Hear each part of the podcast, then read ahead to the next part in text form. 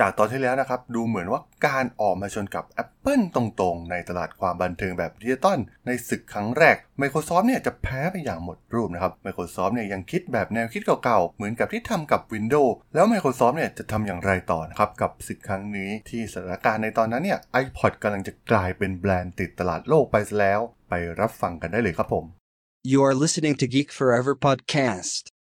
Open your world with technology.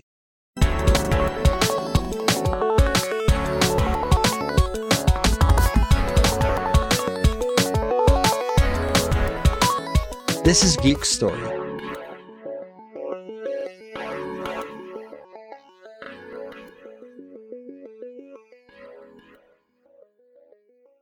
Brought to you by DNA Power.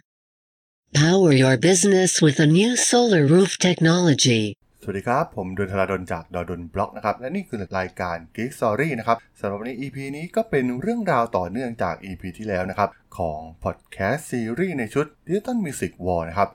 ในเดือนกันยายนปี 2005 Apple ได้ทำการออกคำเชิญพิเศษ ยังสื่อต่างๆนะครับ แต่ว่ามีข้อกำหนดบางอย่างที่เป็นเรื่องที่น่าแปลกใจมากนะครับ แบบที่ Apple เนี่ยไม่เคยทำมาก่อนนั่นก็คือมีการระบุให้ใส่กางเกงยีนสีน้ำเงินเข้างานเท่านั้น และต้องมีกระเป๋าใส่สตางค์อยู่ทางด้านขวามือ ซึ่งเป็นเรื่องที่ชวนพิศวงสำหรับสื่อทั้งหลายไม่ใช่น้อยเลยทีเดียว ซึ่งในขณะช่วงเวลานั้นเนี่ย iPod และ iTunes เนี่ยกำลังเติบโตแบบไร้คู่แข่ง โดย iTunes เนี่ยมีส่วนแบ่งการตลาดในตลาดดาวน์โหลดเพลงที่ต้นถึง 82%ซึ่งถือว่าเป็นการผูกขาดตลาดนี้เลยด้วยซ้ำและ iPod เนี่ยได้ขายไปแล้วกว่า 20 ล้านเครื่อง และได้ส่วนแบ่งการตลาดของเครื่องเล่นเพลงที่ต้นแบบพกพาไปกว่า 74%เรียกได้ว่าประสบความสำเร็จทั้ง product ที่เป็นฮาร์ดแวร์และแพลตฟอร์มที่เป็นซอฟต์แวร์ ตลาดนี้เนี่ยต้องบอกว่า Apple เนี่ยได้กินเรียบตลาดเป็นที่เรียบร้อยแล้ว และสิ่งที่หลายๆคนสงสัยก็ถูกเปิดเผย เพราะจ็อบได้ดึง iPod Nano ตัวใหม่ออกมาจากกระเป๋าบนกางเกงยีนสีน้ำเงินของเขานั่นเอง ซึ่งทำให้เหล่าสาวก Apple เนี่ยตะโกนกันอย่างบ้าคลั่ง ซึ่งถือเป็นการเปิดตัวสินค้าที่ดีที่สุดครั้งหนึ่งเลยของจ็อบเลยก็ว่าได้ ต้องบอกว่า iPod Nano เนี่ยเป็นอุปกรณ์ที่น่าทึ่งมากณช่วงเวลานั้นเนี่ยเป็นเครื่องเล่นพกพาขนาดจิ๋วที่เก็บข้อมูลได้สูงสุดถึง4กิกะไบต์ซึ่งสามารถเก็บเพลงได้ถึง 400-800 เพลง แต่ปัญหาใหญ่ของ iPod Nano ที่แตกต่างจาก iPod รุ่นก่อนหน้าก็คือ หน้าจอที่เป็นรอยขีดข่วนได้ง่ายมากๆ และด้วยความคาดหวังที่สูงมากของสาวก Apple ในขณะนั้น ปัญหาเรื่องหน้าจอที่จ็อบมองว่าไม่เป็นเรื่องใหญ่นั้น ตอนนี้เนี่ยเราลูกค้าที่ได้รับเครื่องไปเนี่ยก็เริ่มบ่นออกมาในเว็บบอร์ดของ Apple แล้วผู้คนต่างไม่พอใจผลิตภัณฑ์เพราะแม้จะใช้งานอย่างถนอมที่สุด ก็ยังมีปัญหากับจอของเครื่อง iPod Nano สื่อชื่อดังเนี่ยต่างเข้ามาประโคมข่าวเรื่องนี้ มีการเขียนเรื่องราวของ iPod Nano โดยอ้างความเห็นของผู้ใช้งานว่าผลิตภัณฑ์ตัวนี้เนี่ยมีตำหนิมันถือเป็นข้อบกพร่องครั้งสำคัญของ Apple ที่แทบจะไม่เคยปรากฏมาก่อนเลยด้วยซ้ำซึ่งกลายเป็นครั้งแรกของ Apple ที่กลายเป็นจุดสนใจของสื่อ แม้จะเป็นเรื่องที่ไม่ดีนักก็ตาม แต่ฝั่ง Apple เนี่ยกับนิ่งเงียบไม่มีความเคลื่อนไหวใดๆกับเรื่องดังกล่าว และทำให้ Apple เนี่ยยิ่งกลายเป็นที่สนใจของสาธารณชนเพิ่มมากขึ้น ซึ่ง Apple เนี่ยแทบจะไม่พูดอะไรออกมาเลย แม้จะผ่านไปเป็นอาทิตย์แล้วก็ตาม แต่ภายในบริษัทนั้นทีมบริหารวิกฤตที่เรียกว่าคณะกรรมการควบคุมคุณภาพ ได้จัดการประชุมขึ้น ซึ่งต้องมีการวิเคราะห์แบบละเอียดว่าปัญหาดังกล่าวนั้นสำคัญขนาดไหน และมีผลกระทบต่อ Apple แค่ไหนกันแน่ ซึ่งสิ่งที่ Apple เริ่มออกแถลงการออกมา ได้สื่อให้เห็นว่า Apple นั้นมีปัญหากับสินค้าเพียงล็อตหนึ่งเท่านั้น ซึ่งหน้าจอเนี่ยจะแตกง่าย และมีรอยขีดข่วนง่ายเกินไป และยืนกรานในเรื่องข้อมูลคุณภาพของจอว่าผลิตมาจากโพลีคาร์บอเนตที่แข็งแกร่ง ซึ่ง Apple นั้นยืนยันในข้อความดังกล่าว ผ่านสารของตัวเองที่ถูกแถลงออกมาอย่างเป็นทางการต้องบอกว่า Apple เนี่ยมีวิธีการจัดการกับพวกสื่อต่างๆ แตกต่างจากบริษัทที่อื่นๆ ซึ่งสะท้อนวิธีคิดของจ็อบเป็นอย่างดี โดยใช้แนวทางเดียวก็คือ ผลิตภัณฑ์ทุกอย่างของ Apple นั้นยอดเยี่ยม และเป็นผลิตภัณฑ์ที่ออกมาใหม่ทุกๆ ครั้ง เป็นสินค้าที่ดีที่สุดเท่าที่ Apple เคยสร้างมา และแน่นอนว่าเหมือนเป็นการพลิกวิกฤตให้เป็นโอกาสสำหรับการฝ่าวิกฤตศรัทธาของ Apple ในครั้งนี้ เมื่อรายงานทางด้านการเงินในปี 2005 เนี่ยทำให้ Apple เนี่ยมีผลประกอบการสูงสุดเท่าที่เคยมีมา ด้วยรายรับกว่า 1.39 หมื่นล้านดอลลาร์ และสามารถทำกำไรได้สูงถึง 1.3 พันล้านดอลลาร์ และในที่สุดเนี่ย Apple ก็ได้ก้าวพ้นเงาของปี 1995 ที่เป็นปีที่ยิ่งใหญ่ที่สุดของบริษัทได้เสียที ตอนนี้เนี่ย Apple กลับมาแล้ว และตอนนี้เนี่ยพวกเขากำลังทำสิ่งที่ยิ่งใหญ่กว่าเดิม และเป้าหมายของ Apple นั้นไม่ใช่แค่เพียงบริษัทผลิตคอมพิวเตอร์อีกต่อไป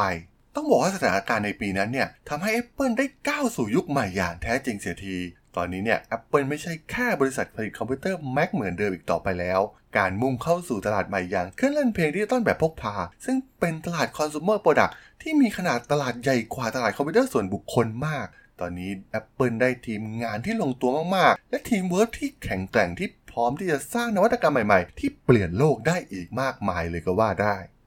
และด้วยการเติบโตอย่างรวดเร็วของ iPod ที่พลิกทำให้ Apple เนี่ยกลับมาสร้างรายได้ รวมถึงกำไรได้สูงที่สุด นับตั้งแต่บริษัทได้เริ่มก่อตั้งมา มันได้กลายเป็นแรงดึงดูดที่สำคัญกับคู่แข่งทั้งหลาย ในตลาดธุรกิจเพลงดิจิตอลที่ iPod เนี่ยเป็นผู้นำของตลาดอยู่ในขณะนั้น ในฝากฝั่ง Microsoft เอง หลังจากล้มเหลวไม่เป็นท่ากับ Pay for Sure ซึ่ง Microsoft เนี่ยไม่สามารถทำให้ Walmart และ Best Buy เนี่ยรู้สึกสบายใจขึ้นมาได้เลย Steve Ballmer ซึ่งในขณะนั้นเนี่ยหลังตำแหน่ง CEO ของ Microsoft เต็มตัว ก็ได้เรียกประชุมเหล่าหัวหน้าแผนกอุปกรณ์และความบันเทิง เพื่อเตรียมทำศึกครั้งนี้อีกครั้ง ต้องบอกว่าทิศทางที่ผ่านมาของบริษัทนั้นชัด เจนเป็นอย่างมากว่า iPod เนี่ยเป็นคู่แข่งศัตรูคู่อาฆาตเบอร์หนึ่งที่ Microsoft เนี่ยต้องหาวิธีการในการล้มให้จงได้ และ Pay for Sure รูปแบบสมาชิกแบบเก่าๆของ Microsoft นั้น มันไม่ได้ผลอย่างสิ้นเชิง เพราะฉะนั้นทางเดียวที่จะสู้ iPod ได้ก็คือ Microsoft ต้องสร้างเครื่องเล่นเพลงออกมาสู้เท่านั้น วิสัยทัศน์ของ Steve Ballmer นั้นชัดเจนว่าในระยะสั้น Microsoft ต้องมีสินค้าเพื่อมาชนกับ iPod โดยตรง เพราะ iPod เนี่ยกำลังระบาดไปทั่วโลก กลายเป็นสินค้าที่ลูกค้าทั่วโลกหลงไหล พร้อมที่จะทุ่มเงินเต็มที่เพื่อได้เป็นเจ้าของ iPod สักเครื่องให้ได้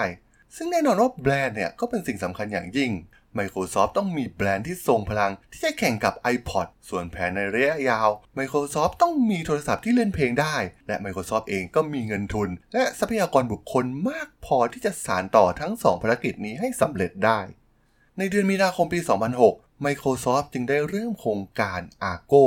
ซึ่งมีการประเมินว่า Microsoft เนี่ยต้องลงทุนประมาณ 500 ล้านดอลลาร์ เพื่อสร้างเครื่องเล่นเพลงของตัวเอง และสามารถเอาชนะ iPod ของ Apple ได้ด้วยคุณภาพของซอฟต์แวร์ที่ Microsoft เนี่ยเป็นคนสร้างขึ้นมา เพราะเรื่องซอฟต์แวร์นั้น Microsoft ถือว่าไม่เป็นสองรองใครอยู่แล้วในตลาดเทคโนโลยี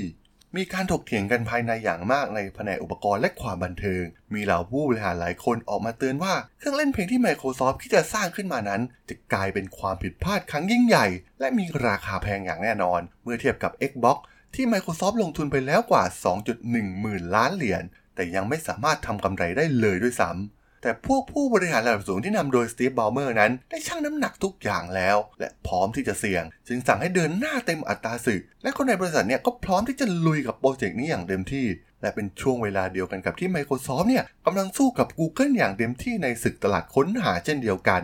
เรียกได้ว่า Microsoft เนี่ยได้ลุยศึก 2 ทางในช่วงระยะเวลาเดียวกันด้วยซ้ำจะพลาดไม่ได้สักทาง เพราะเป็นอนาคตที่สำคัญของบริษัท ซึ่งเป็นสิ่งที่ Microsoft มั่นใจมาโดยตลอดจากประวัติที่ผ่านมาของพวกเขา ต้องบอกว่าก่อนหน้านี้เนี่ย พวกเขาสามารถเอาชนะโปรแกรมอย่าง Lotus WordPerfect Netscape ได้สำเร็จมาแล้ว ตัวอย่างที่ชัดเจนที่สุดน่าจะเป็นเคสของ Netscape การเกิดขึ้นของ Netscape เนี่ยเหมือนเป็นการปลูกยักษ์ให้ตื่น Microsoft ในสมัยนั้นเนี่ยเป็นบริษัทที่มีมูลค่าแทบจะสูงที่สุดในโลกของเทคโนโลยีคอมพานี ซึ่งบิลเกตเองเนี่ยก็ไม่รอช้า ในช่วงเวลานั้นเนี่ย เป็นช่วงเวลาที่ Microsoft เนี่ย ต้องออก Windows ตัวใหม่ออกมาพอดี นั่นคือ Microsoft Windows 95 โดยทาง Microsoft นั้นใช้แผนที่เหนือเมฆมาก ๆ คือการนำเอา Internet Explorer ออกสู่ตลาดโดยแถมมากับระบบปฏิบัติการ Windows 95 เลยแทบจะทันที โดย Microsoft นั้นก็ได้พัฒนาตัว Internet Explorer โดยใช้พื้นฐานมาจาก Mosaic ที่ Mark เนี่ยเป็นคนพัฒนาขึ้นตอนเรียนอยู่ที่มหาวิทยาลัยอิลลินอยส์ ซึ่ง Microsoft เนี่ยเป็นบริษัทที่ทุนหนาอยู่แล้ว จึงไม่มีปัญหาเรื่องการเงินแต่อย่างใด ในการแถมเบราว์เซอร์ไปกับระบบปฏิบัติการ และเป็นการยิ่งส่งเสริมให้คนเนี่ยหันมาใช้ระบบปฏิบัติการ Windows 95 มากยิ่งขึ้นไป ซึ่งเป็นความโหดมาก ๆ ของ Microsoft ในการแทบจะฆ่า Netscape ออกไปจากตลาด และเพิ่มยอดขายของ Windows 95 เหมือนยิงปืนนัดเดียวได้นก 2 ตัวเลยทีเดียว ซึ่งสุดท้ายก็มีการฟ้องร้องกล่าวหากันว่า Microsoft เนี่ยผูกขาดการตลาดของระบบปฏิบัติการ ทางฝั่ง Microsoft นั้นก็ไม่แยแสในเรื่องที่เกิดขึ้น เดินหน้าแถมเบราว์เซอร์ต่อไปจนครองส่วนแบ่งแทบจะทั้งหมดของเบราว์เซอร์ในขณะนั้น เป็นการปิดฉากเหลือแค่ชื่อของ Netscape นับแต่นั้นเป็นต้นมา ก็ต้องมาติดตามกันต่อนะครับว่าเมื่อ Microsoft เริ่มที่จะมาเอาจริง และพร้อมทุ่มเททรัพยากรเต็มอัตราศึก เหมือนทุกๆ ศึกที่ Microsoft เอาชนะมาได้ และยังได้รับการสนับสนุนเต็มที่จากเซฟบ a ลเมอร์ที่มีธุรกิจด้านบันเทิงรูปแบบดิจิตอลเป็นเดิมพัน จะเกิดอะไรขึ้นต่อกับการประดิษฐ์ศึก Apple ในครั้งนี้ โปรดอย่าพลาดติดตามต่อในตอนหน้านะครับผมสำหรับพอดแคสต์ใน EP นี้สนับสนุนโดย DNA Power รับติดตั้งระบบโซลาเซลล์บนหลังคาบ้าน โรงงานอาคารพาณิชย์ และสิ่งปลูกสร้างทุกประเภท รับประกันแผงโซลาร์20 ปี อินเวอร์เตอร์ 5 ปี ประกันการติดตั้ง 2 ปี คืนทุนภายใน 4 ปีครึ่ง สอบถามข้อมูลเพิ่มเติมโทร 086-600-3022 หรือสามารถดูรายละเอียดเพิ่มเติมได้ที่ description ของพอดแคสต์ EP นี้ได้เลยนะครับผมสำหรับ Digital Music War ใน EP นี้เนี่ยผมก็ต้องขอจบไว้เพียงเท่านี้ก่อนนะครับสำหรับเพื่อนๆที่สนใจก็สามารถติดตามกันต่อได้นะครับ ทางช่อง Geek Forever Podcast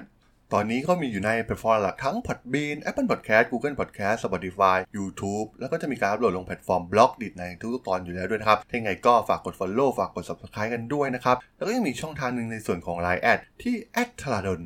at t h a r a d